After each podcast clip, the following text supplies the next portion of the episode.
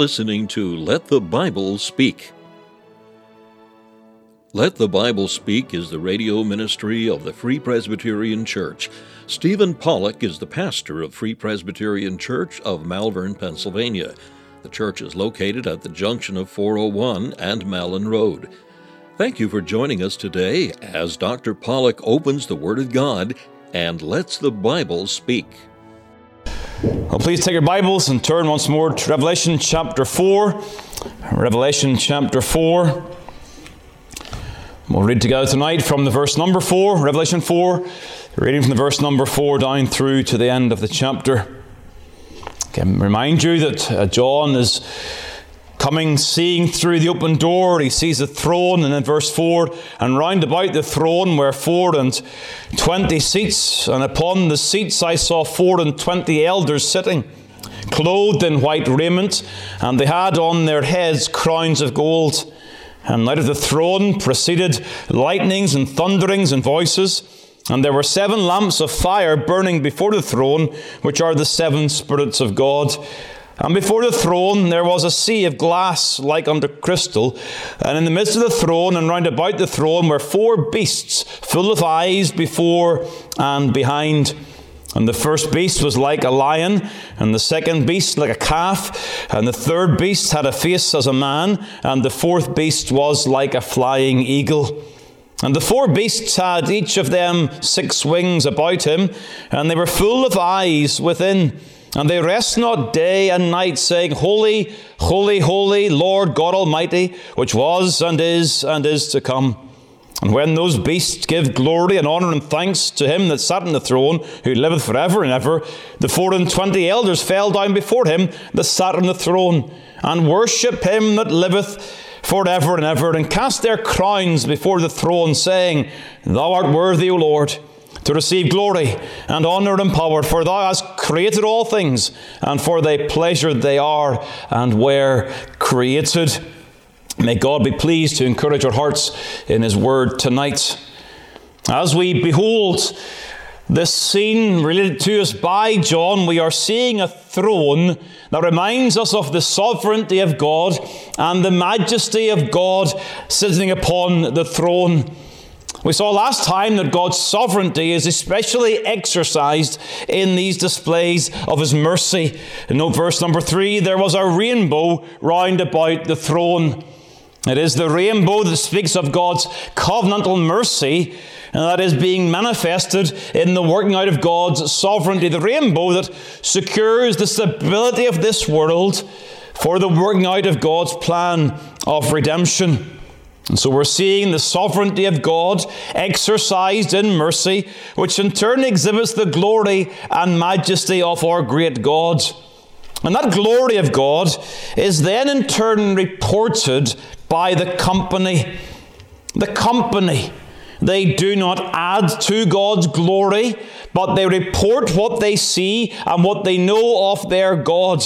The company made of those beasts in verse number 9 they give glory and honor and thanks to him that sat on the throne. And when the beasts, when they give glory to God, the four and twenty elders join with them, verse number 10, and they worship him that liveth forever and ever. And they say, Thou art worthy, O Lord, to receive glory and honor and power. And so the company, they are, they are reporting, they are relating the glory of God. They're not adding to God's glory. He is the all glorious God, but they are recounting what they see and they're worshipping their God.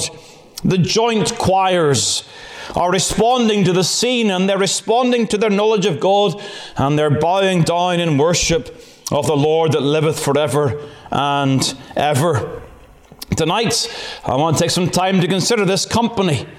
Very simply, who are they and what do they do?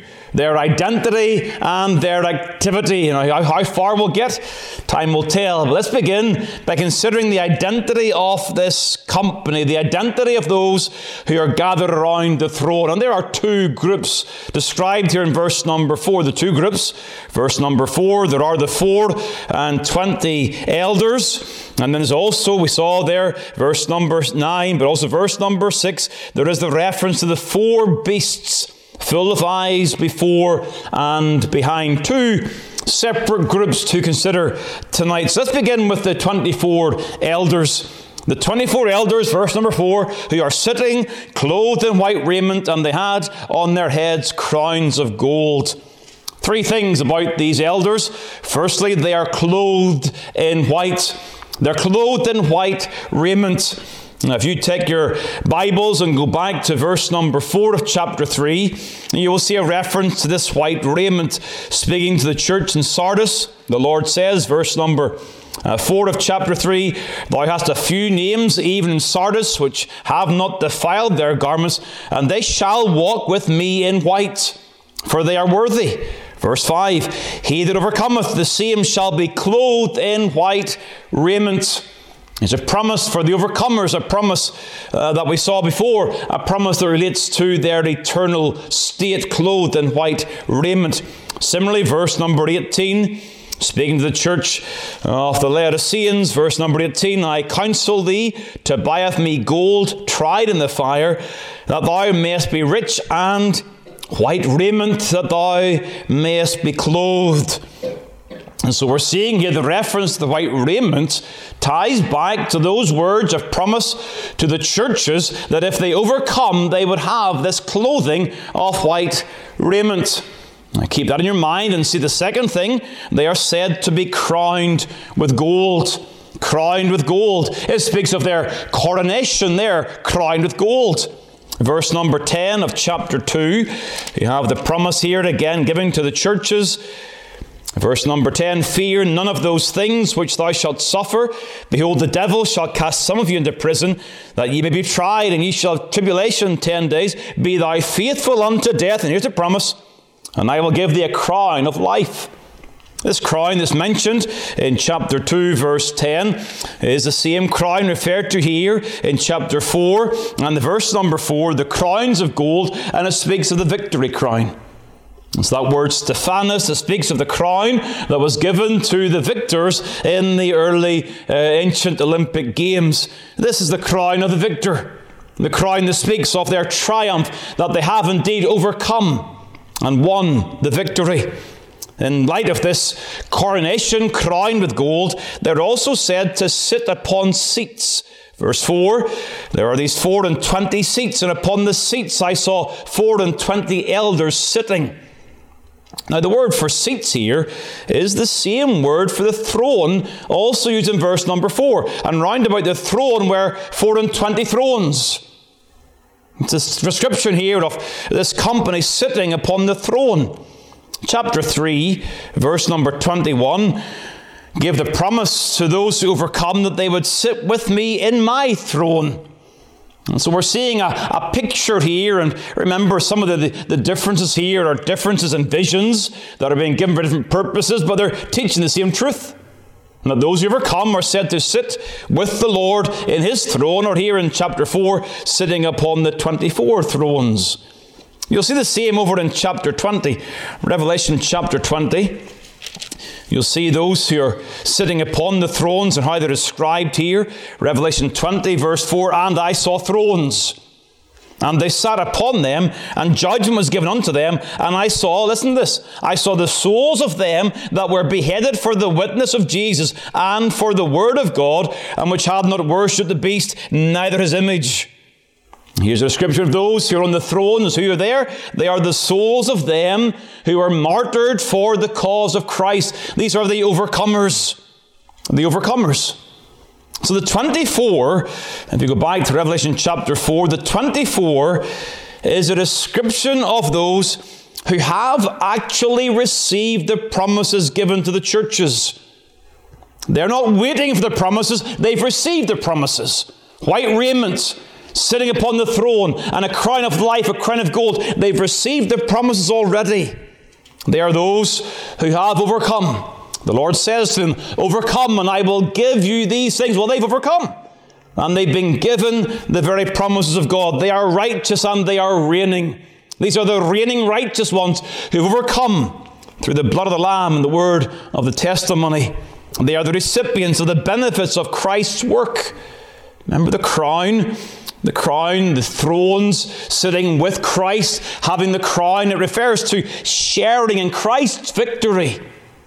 Our victory is in union with Him. It's not in isolation, it's in union with our great victor, Christ Himself. And so we share in His victory. The, the white raiment speaks of Christ's righteousness. It's not our righteousness, it's the righteousness given to us, that alien righteousness, the righteousness of another, Christ's perfect righteousness. Those are the garments in which they sit. This, these terms, these elders describe those who have been redeemed by Christ. And so, in the third place, they are clothed, they are crowned, and they are counted. There are 24 mentioned here 24 or 4 and 20 elders. And you know your basic mathematics. 2 times 12 equals 24. Here are these 24 elders, and I mention that because you turn to Revelation chapter 21. And you'll see the importance of this number 24 in light of Revelation chapter 21, commencing the verse number 9. Revelation 21, verse 9 And there came unto me one of the seven angels, which had the seven vials full of the seven last plagues, and talked with me, saying, Come hither, and I will show thee the bride, the Lamb's wife. And so, what happens next? Well, John is taken in the Spirit to a great and high mountain, and he's shown the holy city Jerusalem descending out of heaven from God. The Lamb is the city. And the Lamb has the glory of God, verse number 11. Her light was like unto a stone most precious, even like a jasper stone, clear as crystal, and had a wall great and high, and twelve gates, and at the gates twelve angels, and names written thereon, which are the names of the twelve tribes of the children of Israel. On the east, three gates. On the north, three gates. On the south, three gates. On the west, three gates. And the wall of the city had twelve foundations, and in them the name of the twelve apostles of the Lamb. So this city is constructed upon the tribes of Israel and upon the twelve apostles. And so you get the 12 plus 12, you get the 24, and you get the word elder, and you get the sense that this 24, these 24 elders, they represent the Old Testament and the New Testament saints together. The company of the redeemed. Old Testament, the 12 patriarchs, the sons of Israel, the sons of Jacob, and then the 12 apostles representing the New Testament saints. So 24 is a number that is symbolic of the company of the saints who overcome and entered the Lord's presence. You get similar numerology used in the 144,000. 12 times 12,000, the vast company of the redeemed. And this is what you see in Revelation, just as a passing comment. You see similarity of pictures denoting the same things. And one of the ways that people have got confused is they've, they've tried to see differentiation between the pictures, but they're saying the same thing, just in slightly different forms, helping us to see the fullness of God's work of redemption. So the 24 here clearly describe those who are redeemed sinners from both the Old and the New Testament who are together now around the throne of grace. The white raiment, the crowns, the sitting, the number, all of this points to the fact that this is a company of the redeemed. They've overcome and they're now in glory. Now, there are some implications from this. I trust I've carried your mind regarding that uh, matter. How do you understand the 24? You see the company of the elect, the company of the redeemed. But there are some implications. First of all, we see here that man can dwell in the immediate presence of God. This is not a description of the angelic host. This is a description of saved sinners dwelling in the immediate presence of God.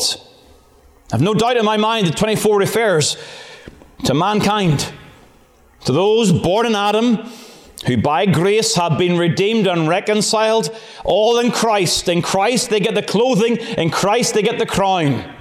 And in Christ they overcome. But they are now, they are saved sinners enjoying the Lord's presence where there is fullness of joy. There's nothing here of purgatory. There's nothing of soul sleep.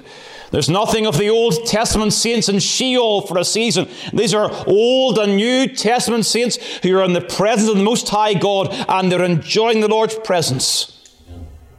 You take a time and you consider, you consider a loved one in glory tonight.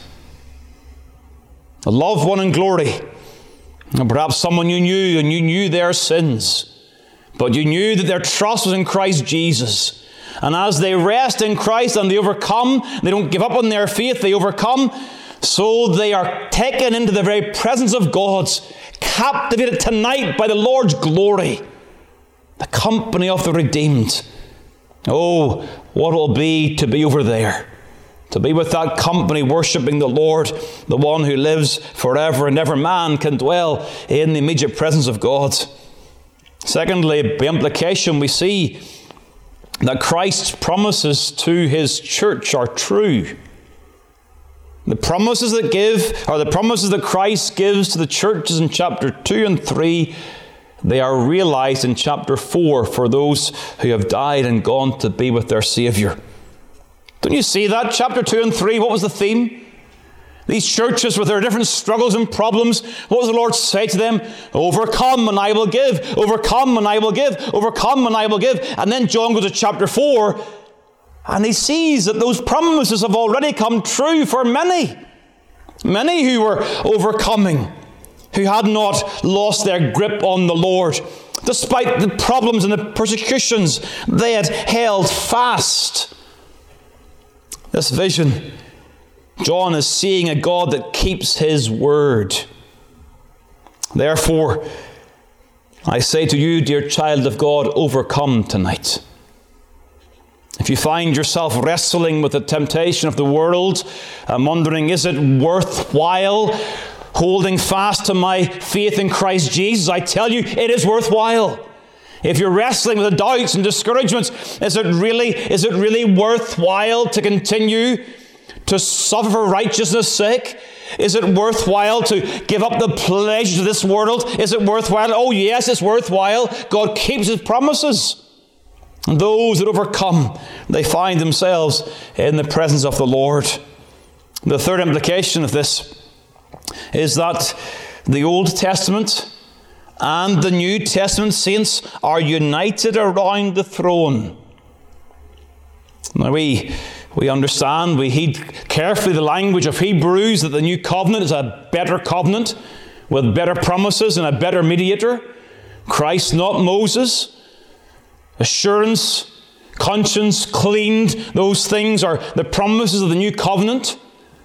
But the old covenant pointed to the new, and souls are saved by faith in the same Christ. And in glory there is neither Jew nor Gentile, but one in Christ Jesus. And that's why the number is 24. Not just simply 12 and 12, but 24, indicating one united company around the throne. There aren't two ways of salvation. For the Old Testament and the New Testament, one way of salvation. Christ alone is the way to be in the presence of the Most High God. And so you see in this company, we see the identity of the 24 elders and some of those implications. Secondly, then, let's note the identity of the four beasts. The translation we have, the authorized version, uses this term beasts. Very literally, it refers to living creatures. And the word that's used there actually is derived from the word for life, living creatures.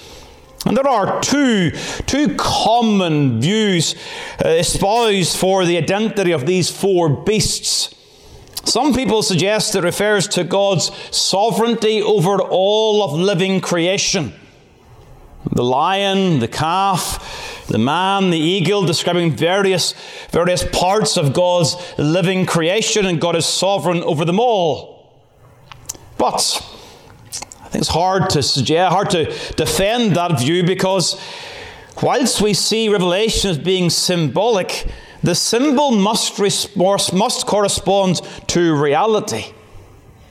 The symbolic must correspond to reality, and there is no sense now of creation worshipping in heaven. And so the picture is there. Yes, God is sovereign over the created order, But what you see in this created order is that they are worshipping in the presence of God in heaven. So I think more than likely, the four represent the angelic host. represents the angelic host, and there is a very clear parallel between Revelation chapter 4 and Ezekiel chapter 1 and 10. So go back, please, to Ezekiel chapter 1.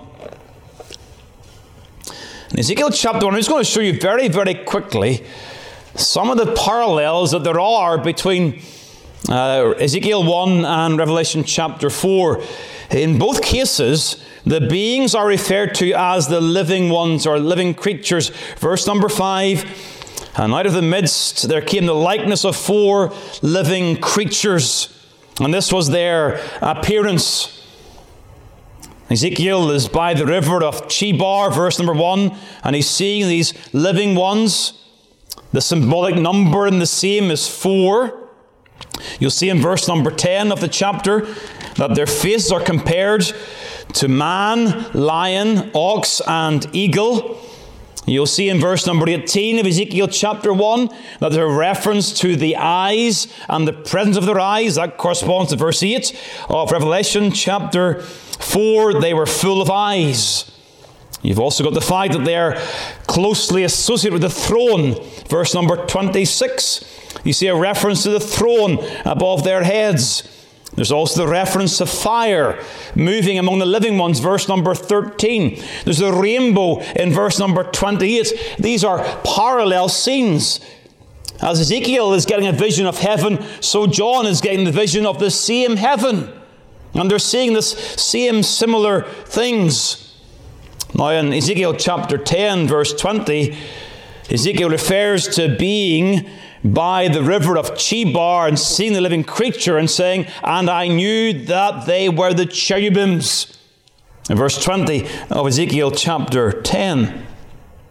So you're seeing here Ezekiel 1 and 10 corresponding to Revelation chapter 4, and Ezekiel tells us the identity of these living creatures. They are symbolic of the cherubim. And that again shouldn't surprise us. What is their song in verse number 8? Well, their song is the same song as the seraphim in Isaiah chapter 6. Holy, holy, holy is the Lord God Almighty. This is the song of the seraphim and the cherubim. And so we know, we know the angelic host, they worship and they serve God. And the symbolism confirms that service. The lion, speaks of strength and boldness.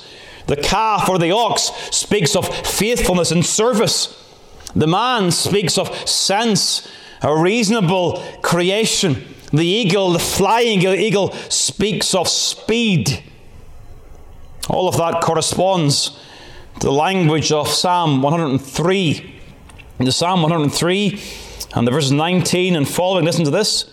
The Lord hath prepared his throne in the heavens and his kingdom ruleth over all. Bless the Lord, ye his angels, that excel in strength. There's a lion. That do his commandments. There's the, the calf, the ox, hearkening unto the voice of his word.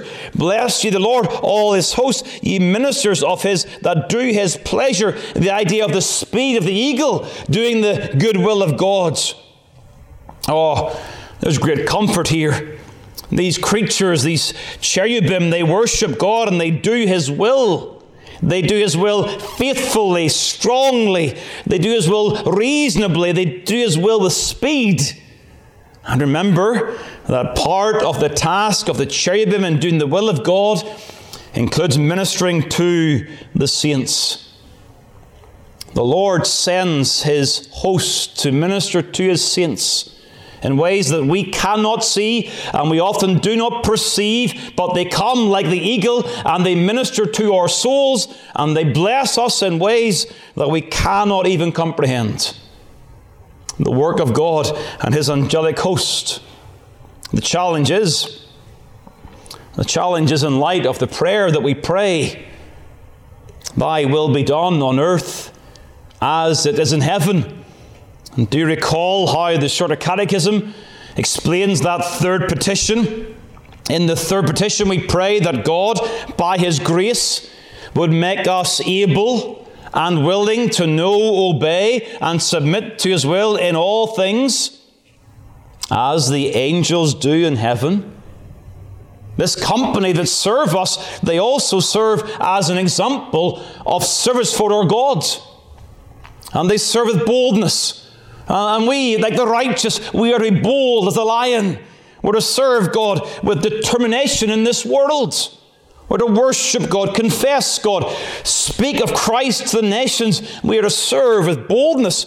We're to serve faithfully. We are to be like the ox and the calf. We are to be faithful in our service of God.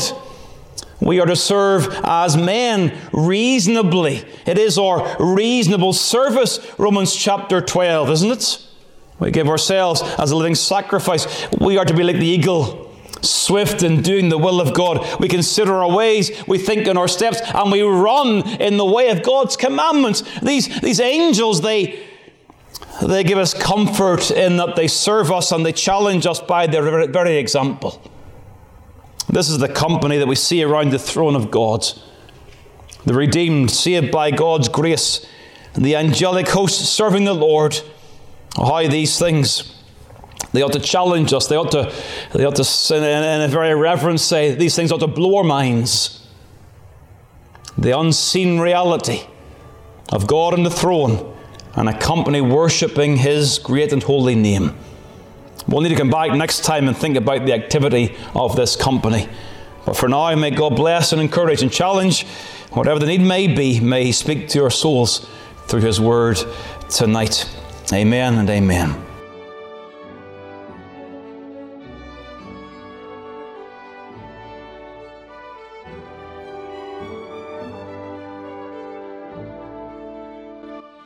Thank you for taking the time to listen to this episode of Let the Bible Speak from Malvern Free Presbyterian Church. If you'd like more information about the gospel or the church, please call 610 993 3170 or email malvernfpc at yahoo.com. We extend an invitation to all to join us as we worship the Lord each week. You will be made very welcome. The church is situated at 80 Malin Road, Malvern, Pennsylvania, at the junction of 401 and Malin Road. We meet for worship on the Lord's Day at 11 a.m. and 6 p.m. A Bible study and prayer meeting is also held on Wednesday evening at 7 p.m. We preach Christ crucified.